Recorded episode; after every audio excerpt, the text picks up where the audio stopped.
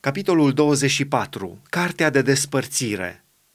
Când cineva își va lua o nevastă și se va însura cu ea și s-ar întâmpla ca ea să nu mai aibă trecere înaintea lui pentru că a descoperit ceva rușinos în ea, să-i scrie o carte de despărțire și, după ce îi va da-o în mână, să-i dea drumul din casa lui.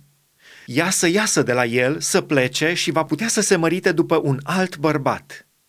Dacă și acesta din urmă începe să o urască, îi scrie o carte de despărțire și după ce i-o dă în mână, îi dă drumul din casa lui, sau dacă acest bărbat din urmă care a luat-o de nevastă moare, atunci bărbatul din tâi care îi dăduse drumul nu va putea să o ia iarăși de nevastă după ce s-a pângărit ea, căci lucrul acesta este o urăciune înaintea Domnului și să nu faci vinovată de păcat țara pe care ți-o dă de moștenire Domnul Dumnezeul tău. Furarea unui om, leproșii. Când un om va fi însurat de curând, să nu se ducă la oaste și să nu se pună nicio sarcină peste el, să fie scutit din pricina familiei timp de un an și să veselească astfel pe nevasta pe care și-a luat-o.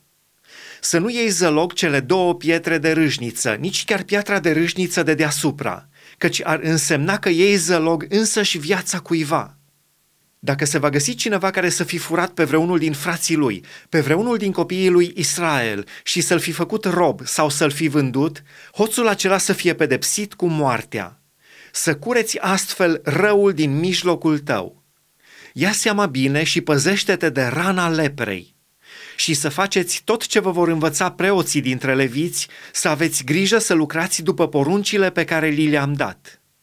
Aduți aminte ce a făcut Domnul Dumnezeul tău Mariei pe drum la ieșirea voastră din Egipt.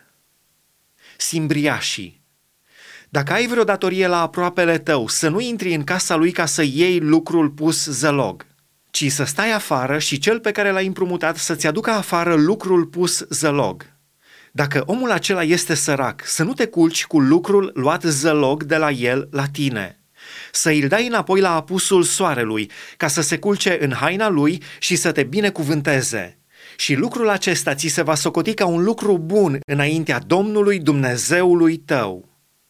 Să nu ne dreptățești pe simbriașul sărac și nevoiaș, fie că este unul din frații tăi, fie că este unul din străinii care locuiesc în țara ta, în cetățile tale. Să-i dai plata pentru ziua lui înainte de apusul soarelui, căci e sărac și o dorește mult – Altfel ar striga către Domnul împotriva ta și te-ai face vinovat de un păcat. Să nu omori pe părinți pentru copii și să nu omori pe copii pentru părinți. Fiecare să fie omorât pentru păcatul lui. Să nu te atingi de dreptul străinului și al orfanului și să nu iei zălog haina văduvei. Să-ți aduci aminte că ai fost rob în Egipt și că Domnul, Dumnezeul tău, te-a răscumpărat de acolo.